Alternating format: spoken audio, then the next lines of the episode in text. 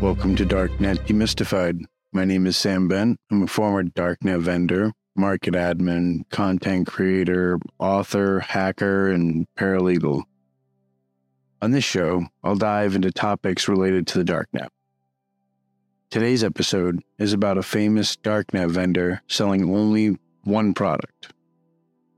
I'm personally kind of excited and intrigued by this specific vendor. Still, at the same time, I was kind of disappointed by some of the things that I had learned about him, including some of the deceptive practices that he had practiced uh, regarding his product and ultimately his poor OPSEC. His online name was Trip with Science, and in real life, he went by James Verl Barlow. Despite not being active on the Darknet forums, James built an empire around one particular drug psychedelic mushrooms. This is extremely impressive when you consider that people getting high by eating mushrooms is not something that happens daily. So, many drugs like cocaine, heroin, cannabis, pills, for example, typically are things that users will consume on a daily basis. So, when you're looking to become a darknet vendor, setting up your goals of how much you want to sell and what you want to sell should kind of be based on that. People who are going to ingest things like cocaine, heroin, cannabis, and you know sometimes pharmaceuticals are going to be doing that on a pretty regular basis. Uh, whereas an individual who's taking mushrooms might only do it once or five times in their life, or never. You never really know. If you're selling something, you want people to consume it regularly. It means more sales for you, which means more money. More individuals consume, the better it is for you as a drug trafficker. I remember when I was a darknet vendor, seeing Trip with Science sell and seeing him only sell psychedelics, then specifically his quote unquote liquid mushrooms. Not only did he restrict his business model specifically to psychedelics, and only mushrooms inside of the psychedelic category, or so he advertised again. But he further defined himself in that specific category. In a recent YouTube video where I talk about making green dragon and gray dragon, I explain the process of how to go about making these things. Specifically, it's called a tincture. To create a tincture, an individual would get psychedelic mushrooms by either growing them or buying them. If they grew them, they would dry them out. After drying them out, you would grind them up into a fine powder. And after grinding them up into a fine powder, you would soak them in alcohol for a few weeks. Then you'd filter out the ground up mushrooms with some cheesecloth. And this is what they call gray dragon. And essentially, you have extracted the chemical that makes you hallucinate into the alcohol. Ingesting mushrooms this way allows you to avoid having stomach ache because all you get is the chemical that makes you hallucinate instead of the actual psychedelic mushroom itself, which causes like really bad stomach aches, and your body wants to reject it uh, because it's a poisonous mushroom, essentially. It also works faster and has been known to offer more of a quote unquote clean trip. That said, Trip with Science didn't do this and he didn't sell mushrooms that had been processed this way. Instead, he sold what's called an analog. So while he advertised that he sold liquid mushrooms, he didn't. An analog, for those of you who don't know what it is, refers to a substance which chemically is similar to another drug. Like it might have a similar effect to that original drug, but it's slightly different in its molecular structure can change how it interacts with the body. Analogs are often developed to avoid legal restrictions placed on different controlled substances. To put it simply, an analog is a similar version of a drug that has been modified in some way. This is in stark contrast to what he had claimed for almost a decade, which he had said in almost every single one of his profile posts that he had had up where he had said outright, quote, liquid mushrooms are simply the psychoactive element of psilocybe cubensis mushrooms or psilocybin. but extracted in its pure form, separated from all the fungal materials, spores, fungal defense mechanism that Mother Nature evolved to cause nausea in mammals like you so that their spores can survive a mammalian digestive tract. Each 10 milliliter vial contains 9 milligrams of psilocybin, equivalent to 2 grams of dried mushrooms. So, one vial contains enough psilocybin for fun, a solid trip with plenty of visuals. If you're a lightweight under 130 pounds, you might only need three fourths of a vial. Unquote. To me, as a darknet vendor, to see James operating for all this time with one drug exclusively that was pretty exciting to me to see that he could be successful with just one drug. It was disappointing though to learn that he had basically lied to his customers um, for almost a decade. To me, telling them it's one thing and it's really something else is tantamount to poisoning someone. On almost every darknet market that he was on, this description was on his profile page. There's no real need to lie to begin with. Like, don't tell people it's one thing when, it's something else. As far as I know, James holds the crown for being the Darknet's longest living vendor. However, being the world's best Darknet vendor is a lot like being the world's best hacker. I'm sure at the end of the day, there's someone out there who's been a Darknet vendor for longer or is better at it. And I say this because at the end of the day, the best Darknet vendor or the best hacker in the world is one that nobody knows, and we never will because that individual, whether it's a man or a woman, like they're going to be a ghost. And that's what makes them the best. We will never know who they are. James was an Army vet, a career veteran at that. He spent 20 to 25 years in the United States Army. It's different accounts of the amount of time that he actually spent in there. But he's no joke. He's been awarded the Army Commendation Medal, the Army Achievement Medal, the National Defense Service Medal, with a Bronze Star, Global War on Terrorism, Army Service Ribbon, Overseas Service Ribbon, Army Reserve Award, Afghanistan Campaign Medal, the award for operations relating to the former Yugoslavia, and Component Overseas Training Ribbon, NATO Medal, and Marksmanship Medal for being a sharpshooter with the rifle. I don't know what a lot of those are um, but it sounds like a lot of medals. The United States Attorney, as they always do, had estimated that James had made a small fortune selling his liquid mushrooms over more than 140 million in Bitcoin.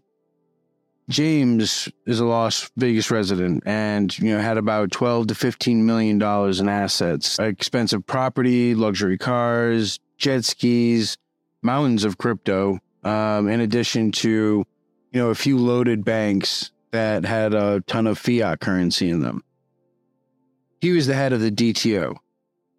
When you hear this kind of terminology, all it means is a drug trafficking organization.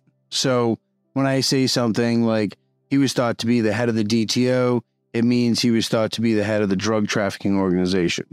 Well, everyone thinks it's great to be the boss and like you're gonna be in a drug trafficking organization, be the leader. Um, the federal government would strongly disagree. Like, this is reflected in their sentencing guidelines. Uh, furthermore, when you're actually in federal prison, you'll often face a stigma, um, sometimes, depending on the place you're at, from staff or your case manager because of this label. I always told people in federal prison that I'd rather be a leader than a follower. it's not just an extra thing at sentencing and something that goes on your record and all that, um, but it, it literally increases the amount of time that you'll actually get and possibly increases the security level that you'll have. So it screws you in a bunch of different ways. Uh, for example, there are a lot of programs that exist not only in the BOP or the federal prison system, they go Bureau of Prisons, but in addition, in some cases, being a leader, manager, like leader slash manager of a DTO can disqualify you from various things under some of the criminal reform laws that exist, like the First Step Act. And I'm not going to get into all that. Don't worry. Um, but that said, James, being the head of the DTO, he was the one that that's going to get the most time, unless you tell on someone. Um, and the DTO, his name was Trip with Science. So when I refer to DTO, now you understand what I'm talking about. Despite like what many people think, at the end of the day, being a drug trafficker, primarily working on a national scale or an international scale, and doing so completely solo is difficult to impossible. And I would say for those who don't think it is, you try running any business on a on an international level for a prolonged period of time completely alone. It's extremely difficult to do. For this reason, James, you know, had to have a co-conspirator. Um, in his case, many co-conspirators. Um, I that was a really big OPSEC thing for me that got me really nervous. So I kept to just one co-conspirator, which you know, obviously didn't work out too well. But um, unlike myself, James had multiple co-conspirators. One of whom was his brother, who is 35 years old. His brother's name is Matt or Matthew. The drug that James actually sold, um, the drug that he actually sold, and bear with me because I'm pronouncing this is ridiculous, is for for acodime the tripamine. Oh, I, I totally butchered that. I have no doubt that I butchered that pronunciation like totally and completely. So from now on, we're just going to call it 4-ACO DMT. Um, and I want to point out that from my understanding, 4-ACO DMT is definitely not the same as psilocybin. Psilocybin is a naturally occurring psychedelic compound that's found in certain species of mushrooms, while 4-ACO DMT is a synthetic analog of psilocybin that is sometimes used as a recreational drug. They do call it liquid shrooms, but it's an oxymoron. It's like if you get those those really cheap instant potatoes, like the Idaho potatoes, I think they are. Um, I think that's what they're called. When you look on the box, it says on the box real potatoes, right? But if you look at the end of the word potatoes closely, you'll see a TM sign indicating that the real potatoes, quote unquote, is not actually them saying that they are using just real potatoes in their mashed potato flakes, but rather it's them showing a trademark symbol that they own. It's super deceptive, in my opinion, and it leads you to think that what you're consuming are quote unquote real potatoes rather than a trademark symbol of real potatoes. I mean, perhaps some of what you're consuming is real potatoes. I'm just saying that, like, the lack of truth in advertising is prevalent in this case, just as it is some other places people call 4-ACO DMT quote unquote liquid mushrooms because it can be consumed in liquid form as opposed to eating a mushroom. But despite the similar effects, 4-ACO DMT is not derived directly from mushrooms. And it is a chemically distinct substance. And that's why at the end of the day, it's an analog. So marketing them as liquid mushrooms, it allowed him to stand out with the unique product on the darknet instead of just selling regular mushrooms, right?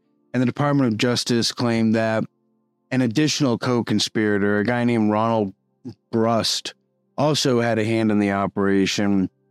Then, once Matthew, along with another co conspirator, had made the liquid mixture and they would ship them out to Tennessee in bulk or the UK for further packaging into vials. The product they sold typically was that nine millime- uh, milligram vial for $20 each. They sold this from many different darknet markets, including Silk Road 2.0 and Empire Market. Like a few other darknet vendors, Trip with Science employed shill accounts. So, for those who don't know, a shill account, more or less, when you're talking about in terms of like darknet vendors, is when they create or have created a fake username and a password on multiple sites, effectively creating you know this fake identity of sorts um, in the darknet and establishing that name on these different sites, and they'll generate unique PGP keys for this and to make it just even more legitimate. they would, in effect, send themselves money in exchange for drugs. So they'll hop onto these darknet markets and they will buy their own drugs from themselves. In reality, of course, they're not like actually shipping the drugs to themselves, but what this does do is it counts as a sale. And because of that sale, the Shill account can now write a review for that darknet vendor, which the Shill account is the darknet vendor. Like this was something that I just I didn't I didn't have the time for this kind of crap when I was a darknet vendor and and like I was going to outsource it because it's just it, not a good thing to get out that you're having fake reviews done.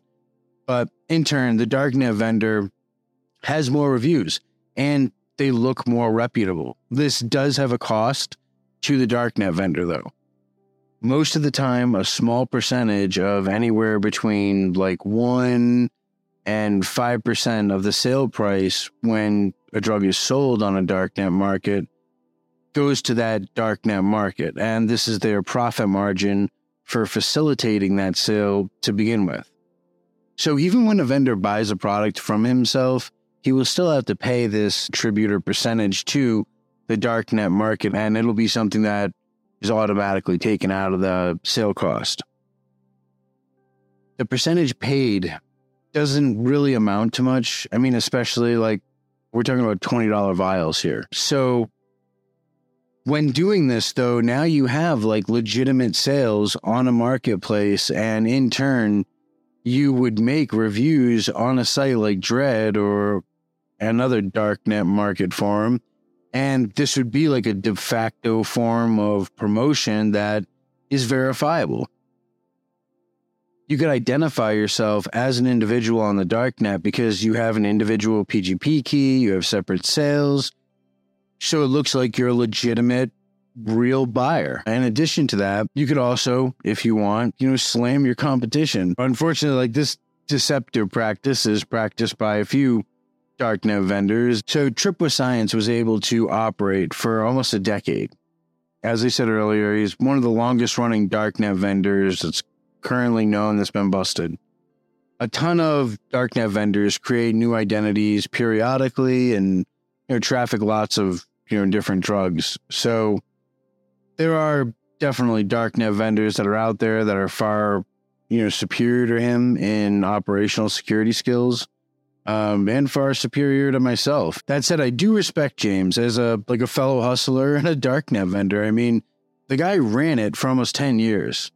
Like, I personally don't think I would have wanted to deal with the stress that comes along with this stuff for that long. Going through some of the court documentation and reviewing some of the information about him to make this podcast episode, I was definitely disappointed, though, um, in the information that I found regarding like some of his decisions and dedication to operational security. And I'll give you some specific examples of what I mean by this because I think it's necessary given how long James was able to operate his DTO.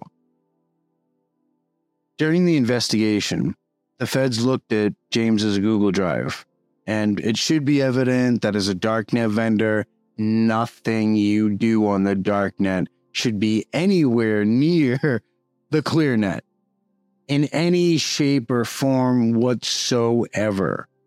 Like, as a matter of fact, there should be a barrier that should be erected that's like impossible to cross. I say that because at the end of the day, as a darknet vendor, you should be using something like Tails at the very least.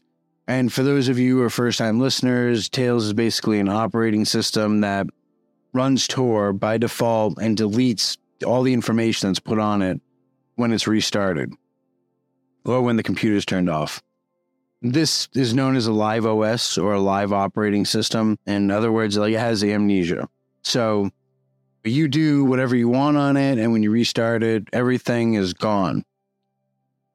There's a good reason why this operating system is set up precisely like this like no doubt james as a 25 year army veteran had heard the term operational security and personal security and most likely had known at least a little bit about how vital information security is. And this is precisely why it was so surprising and disappointing to me to find out that during the investigation, when the feds looked at his Google Drive, they were able to find a bunch of different spreadsheets with various information on them for both the Trip with Science DTO and for another darknet vendor account that James had helped to run called Perfect Shrooms. Yeah. Like the Google Drive thing really, really disappointed me. Uh, horrible, horrible OPSEC. Uh, for example, one tab in one of his Google Drive spreadsheets was titled, open quote, 2015 received, close quote. It showed 704 different transactions, which ended up totaling to be over 1,544 Bitcoins. On a different spreadsheet, Bitcoin income for each year was recorded.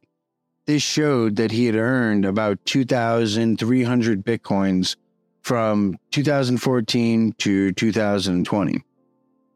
At the same time, he was also making $4,000 a month working for the United States Army as a sergeant first class, according to the DOJ, their search warrant application, anyways. James also had outsourced a ton of the work for his darknet vendor account to third parties, which really surprised me too, because again, it's a massive risk in terms of OPSEC. So, for example, James would pay nearly six grand in crypto every two weeks to a reshipper. This guy was supposed to package up the liquid from a big state into these small vials. And unfortunately, the OPSEC screw ups don't stop there. In addition to, you know, James running the DTO with his brother, he also ran a few other businesses. Most of them, like he sold shirts with LED lights in them, and some of the company's names for the shirts were, were things like Good to Glow and Illuminated Contour, which is, is kind of funny. Um, the Department of Justice, however, noted that James, quote, was not generating enough, if any, income from these businesses to support his lifestyle, which included travel on private jets, world travel, producing, purchasing of high end automobiles, and ownership of multiple properties, unquote. I mean, one of these properties was worth like one and a half million dollars, which, um, you know, he had bought in March. In addition to uh, to that, he also owned like two Teslas and purchased two others for friends in recent years. In addition to that, according to the DOJ, he also owned two jet skis and like as if that wasn't bad enough. The the real kicker going through all this stuff was like the fact that he had a basically a video confession on his Google Drive discussing how he bought land in Colorado using Bitcoin. So this begs the question how is James caught? Really big mystery, you know, given the information that we just covered. But what was the final nail in the coffin, I guess? You know, in a word, Coinbase. For the record, let's just say for more than five years, I've been telling people to stay away from Coinbase. I've criticized them and all centralized trash exchanges and wallets for a long time.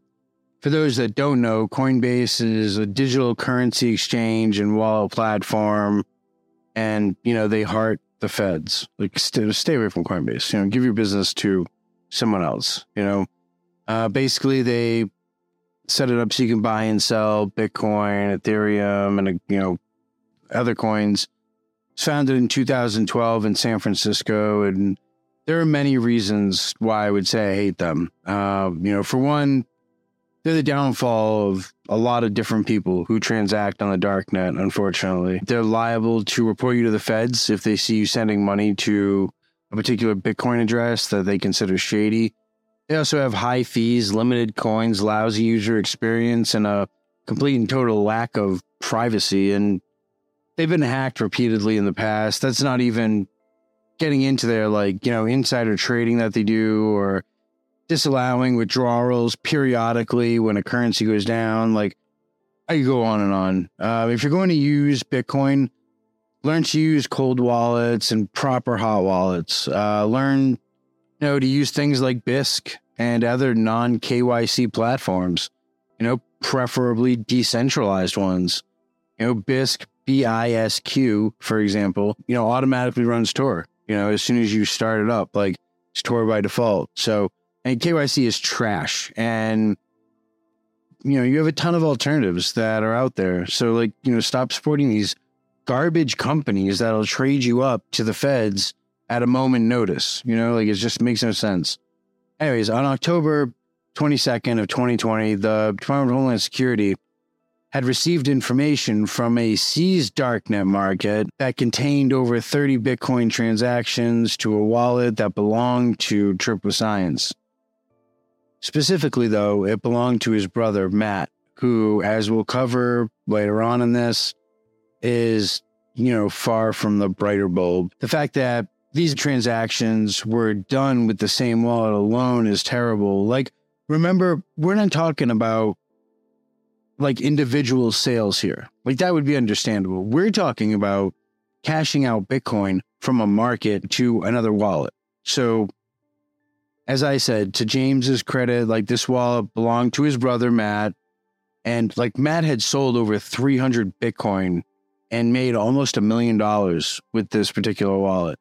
So, to give you an idea of how old this wallet was, he had also purchased one Bitcoin, which had been valued at $188.94 at the time.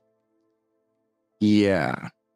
Nobody is going to sell me on the idea that this dude, you know, could not have changed his Bitcoin wallet in that amount of time, uh, especially because it's not going to cost you money to create a wallet. You know, um, on top of this, when Coinbase was subpoenaed, the information the feds, you know, got also revealed that many times shipping items used to pack and ship, you know, these fake mushrooms, you know, throughout the world were also ordered with the same account. Brilliant OPSEC there. A company called Shift Payments was used from the Coinbase account. Over six purchases were made from another company called Thomas Scientific. After investigators Googled this company, this had incredibly in depth, you know, um, research here, they saw that it sells numerous laboratory, chemical instruments, and other lab equipment. There are many instances of specific operational security screw ups in this case, and they're riddled throughout the documentation in this case. Another example was on December 14th in 2016 when they used their Coinbase account in conjunction with Shift Payments again to purchase stickers from a place called Sticker Mule. Presumably, Sticker Mule was used to make the labels for some of their packaging and some of their products. It seems like the feds really didn't even investigate this. Like, there seemed to be so much evidence at this point, like against the brothers, that like the feds just kind of stopped investigating certain angles regarding finding new evidence, like these stickers. Like, they just didn't mention them again in the documentation that I saw. A ton of transactions like this came from the Barlow brothers' Coinbase accounts. Thanks to this ridiculously trash OPSEC, investigators followed Barlow and managed to intercept many of the packages sent from him. Some of these packages were sent from his other alias, Perfect Mushrooms. Using this information was how they got a search warrant for his Google account. The Google account in question was jim.v.barlow at gmail.com. Super high end OPSEC here, totally disconnected from who he really was. Investigators found on the G drive for this account even more crazy and incriminating evidence on James. So, for example, when they went through it, they found aside from this, aside from the spreadsheets that we already talked about, um, they found images that showed containers and bags of mushrooms with the very famous signature scientist icon, uh, which is the the Tripwith Science icon, and the script, quote, you forward slash Tripwith Science. So for anyone who has seen his listings online, we all know very well the older scientist with the crazy white hair that's, you know, holding the test tube. That's his signature logo. Okay. And for those of you who don't use it, on Reddit, different sections are called subreddits. These are like mini forums. Okay. So typically different sections are like different subject matter. Um, and those sections are typically highlighted with an R. So, for example, if you were to go to a subreddit about bunnies, it might be like reddit.com forward slash r forward slash bunnies. If you were to look up an individual user, however, the R would be replaced with a U. So, for example, like my username on Reddit is reserve steel nine, the number nine. So, if you already had the whole reddit.com, it would be like forward slash U forward slash reserve steel nine. So the URL that's how it's structured. So on this picture, him having U forward slash triple science, it was his darknet vendor logo with his Reddit username written underneath it as an emblem stored on his G Drive and his Gmail account. Are you kidding me? With the certainty that James has accomplished far more than I in sales um, and length of time being a darknet vendor. Like, all of this was really a shock to me. Uh, perhaps it's just like my naivete to think that some of these big guys um, or much more well known darknet vendors would actually take OPSEC as seriously as I do. But it's just always so disappointing to actually analyze their security um, and find like just these ridiculous OPSEC fails that I just I feel like a 10th grader would do better. Uh, it's just ridiculous. It is disappointing to see like a darknet vendor who is operating for so long have such inadequate operational security. Like the accounting sheet that I mentioned earlier was just a one off. Like after the feds had done a complete search of the drive, they recovered tabs of like spreadsheets going back to 2014. Along with income reports, they also found expense reports. His yearly income in 2014, for example, was $211,000 basically. And by 2021, he had increased that, um, those yearly earnings to two million eight hundred thousand something. So he definitely, you know, jumped up there in terms of what he was making. But as as many of you like know who listen to this show, watch me on my YouTube channel, I'm a stickler for paperwork. Um, any of you who've been to federal prison know precisely what I mean. One of the first things I do when looking at a different case or a darknet vendor who's been caught to see if I'll discuss them on this podcast is to go after and review in depth their paperwork. It's my go to. An individual's paperwork is totally removed from that individual. Typically, a person's interpretation of events can be skewed. When looking at paperwork, I find that you have a more solid understanding of that person through other people's eyes. And like that person, nine times out of 10 is never going to tell you if they told on someone. So, for example, the United States Attorney, nine times out of 10, says that the individual that they're prosecuting is the worst defendant in history. Like, I'm paraphrasing, but essentially, the prosecution will try to make the defendant look as evil as they possibly can to get the longest sentence that they possibly can to make a name for themselves. Like, that's how simple it is. Like, I'm going to put you in prison for 30 years because then I can say maybe at the end of the year that you know, I put people in prison for a total of 600 years or something. Um, that's what it is. Like, and the defense will do the total opposite. They'll try to make the individual as humanized and passive as possible in terms of being active in a conspiracy or any criminal activity. They'll often try to justify that person's actions if they can or if they can't do that, maybe cast doubt on them being involved or explain why the individual had committed specific actions at certain times and how those actions were actually for a good reason. That said, I would be remiss if I didn't include in this podcast James's lawyer, who kicks some serious ass when it comes to this. Um, reading through the sentencing memorandum his lawyer wrote, like you could tell that the lawyer or paralegal who wrote it really put some effort forward to humanize him. And they just really didn't do the same for his brother when I read his brother's sentencing memorandum. When I look at his paperwork, I, when I look at paperwork in general, I want to know if an individual that I want to talk about is an informant or a rat. If they are, then it'll be one of the first things that I tell you um, as a listener. Uh, it will also be something that I point out periodically throughout the podcast to remind you of. I feel it's a great personality indicator and an indicator of how responsible an individual is. And when I say how responsible an individual is, I mean the level of cowardice they're willing to stoop to to get away from their own case and the repercussions for their own actions by using others as scapegoats and putting those people on the chopping block in their place. To me, it's like watching the Salem witch trials, right? You start off with a bunch of girls who get in trouble for dancing in the woods. And at the end of the day, you're handing out life sentences. So, like, by the end of that, they're burning women at the stake. Okay. And like, that's, that's your life sentence right there.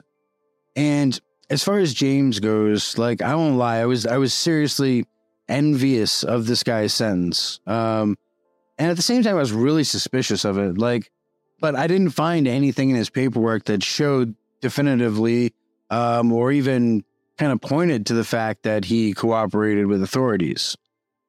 And that said, it doesn't mean that he didn't. It just means that, like, I didn't find anything indicating that he was a rat. Um, if I don't have proof someone's cooperated in black and white, where I can definitively prove it, I'm not going to levy that accusation.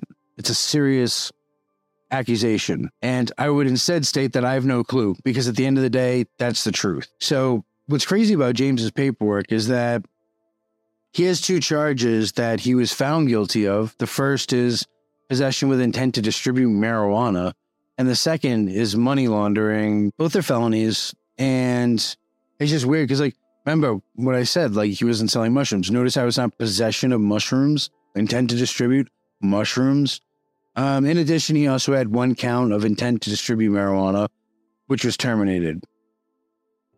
James also doesn't seem to have too much paperwork. Going off his motion that his lawyer submitted for his sentencing, he states that, you know, James, upon his retirement, presumably from the military, um, transitioned back into civilian life and suffered crippling PTSD. His lawyer cites that these were the results of the things that he did and saw during his deployments to Iraq and Afghanistan, in addition to other overseas deployments. His lawyer makes the case that James sought alternative treatments or non traditional treatments for PTSD. And this is where you know, he was first introduced to psychedelic mushrooms to begin with. Shortly after he had tried them, he started growing them and selling them. In the motion, his lawyer states that he knew that this was against federal law at the time regarding the possession and use and sale of uh, psilocybin.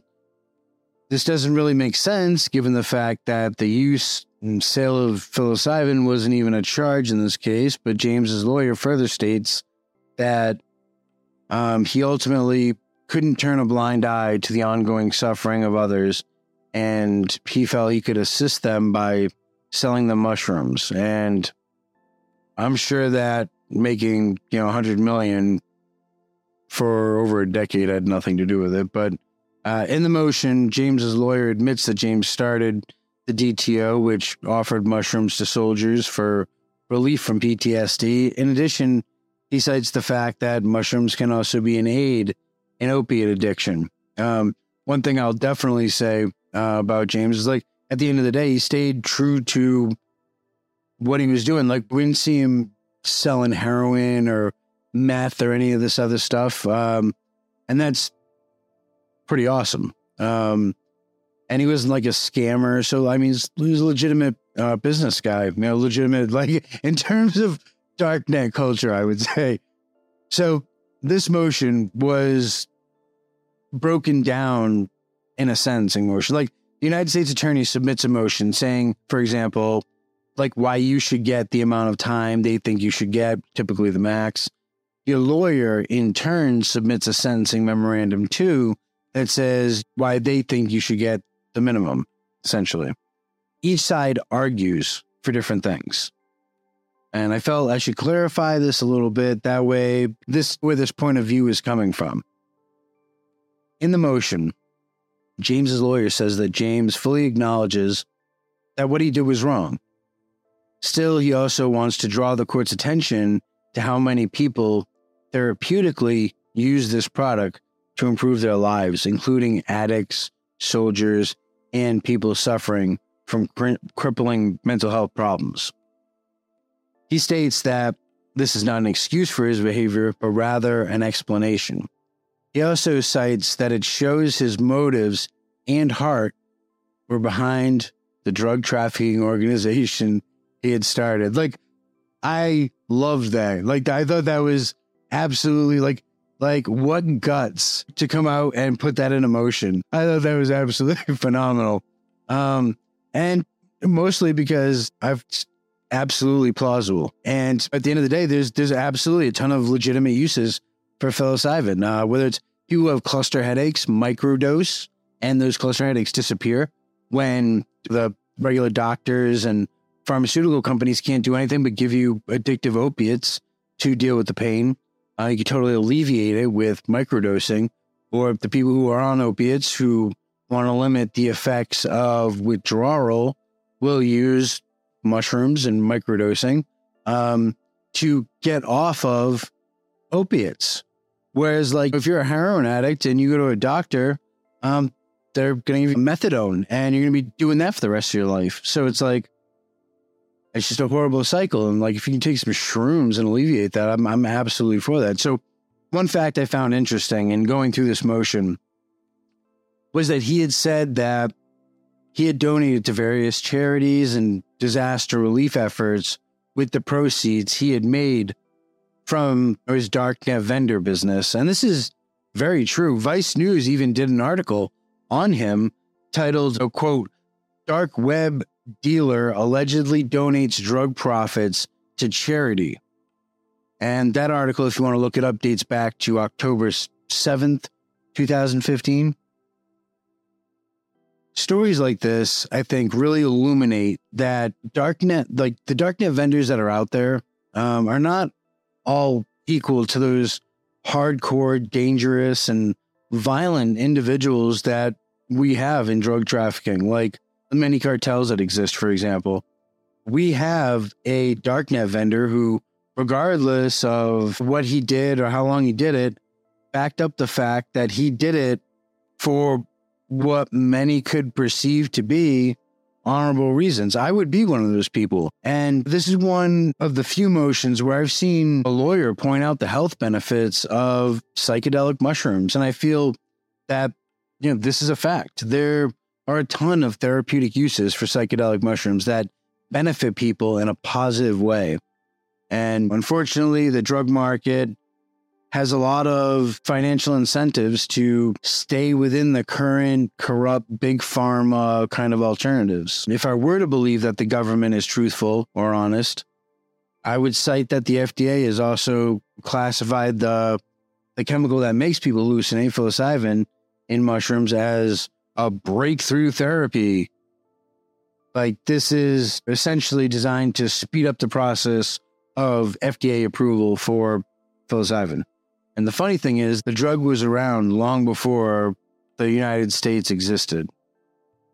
Like, I love how our government tries to act like now it's some fantastic and revolutionary breakthrough that they didn't know about until just now. It's asinine. It's, it's just so ridiculous. Uh, anyways, if nothing else, like you have to respect the fact that the man ran a DTO for almost a decade. Um, yeah, true. He probably should have spent his money more carefully, more wisely, and not bought as much flashy crap. And you know, he definitely should not have put stuff on his Google Drive or his Google account. Um, he definitely shouldn't have kept records. Um, and he definitely shouldn't have had his brother, who was far from qualified to run anything, run what he was running. But like at the end of the day, he killed it as how long he was a darknet vendor for and how much money he made. Um, he crushed it in terms of money and for selling one drug, for selling a hallucinogen at that. It's not like he's selling heroin. Like just that really blew my mind. Um, super niche drug. That said, in the sentencing memorandum, his lawyer asked for the courts to give him one year in prison. Ultimately, James was given three years in prison. His brother Matthew was given a much lighter sentence. Um, Matthew was sentenced to time served. If you read both sentencing memorandums, the comparison between the the two is like comical. Uh, James and Matthew, it's like the equivalent, from what I read, it's like the equivalent of the difference between the identical twins that you see featured in the movie Eagle Eye.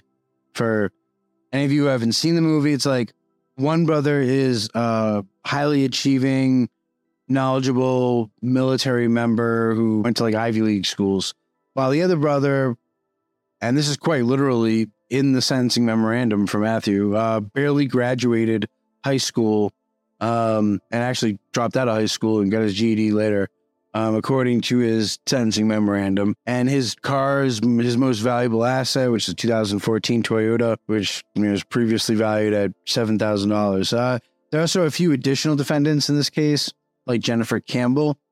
Jennifer lived with Matt, and according to the lawyers, the in the sentencing memorandum had an equal role in the conspiracy. That's what Matthew's lawyer argued, anyways.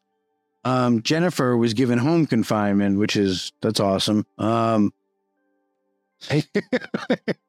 um, in this case, the person who got the worst was the head of the DTO, um, which was James, and this makes sense as this is typically how these things go. I mean that that said, for the amount of money that James made and the amount of time that he did it for, like it was absolutely mind blowing to me that he got three years. I, I think it's a good thing because it's a non-violent drug crime. I don't even, I don't even think there should be a prison term for it. I mean, um, like you didn't hurt anyone. Shouldn't just you conducted a business. Like the government really wants to, would just take taxes. Like at the end of the day, and I'm sure James would say that three years is too much. Um, and I would agree with him. Um, so what are your thoughts on this case? Like, do you think that the sentences were just for this? Do you think, what do you think about the OPSEC of James and Matt? Like, in this case, uh, I'd love to hear your thoughts on it. Stop by the YouTube channel, which is Doing Fed Time, and drop by in the comments and let me know. Until next time, stay safe, secure, and free.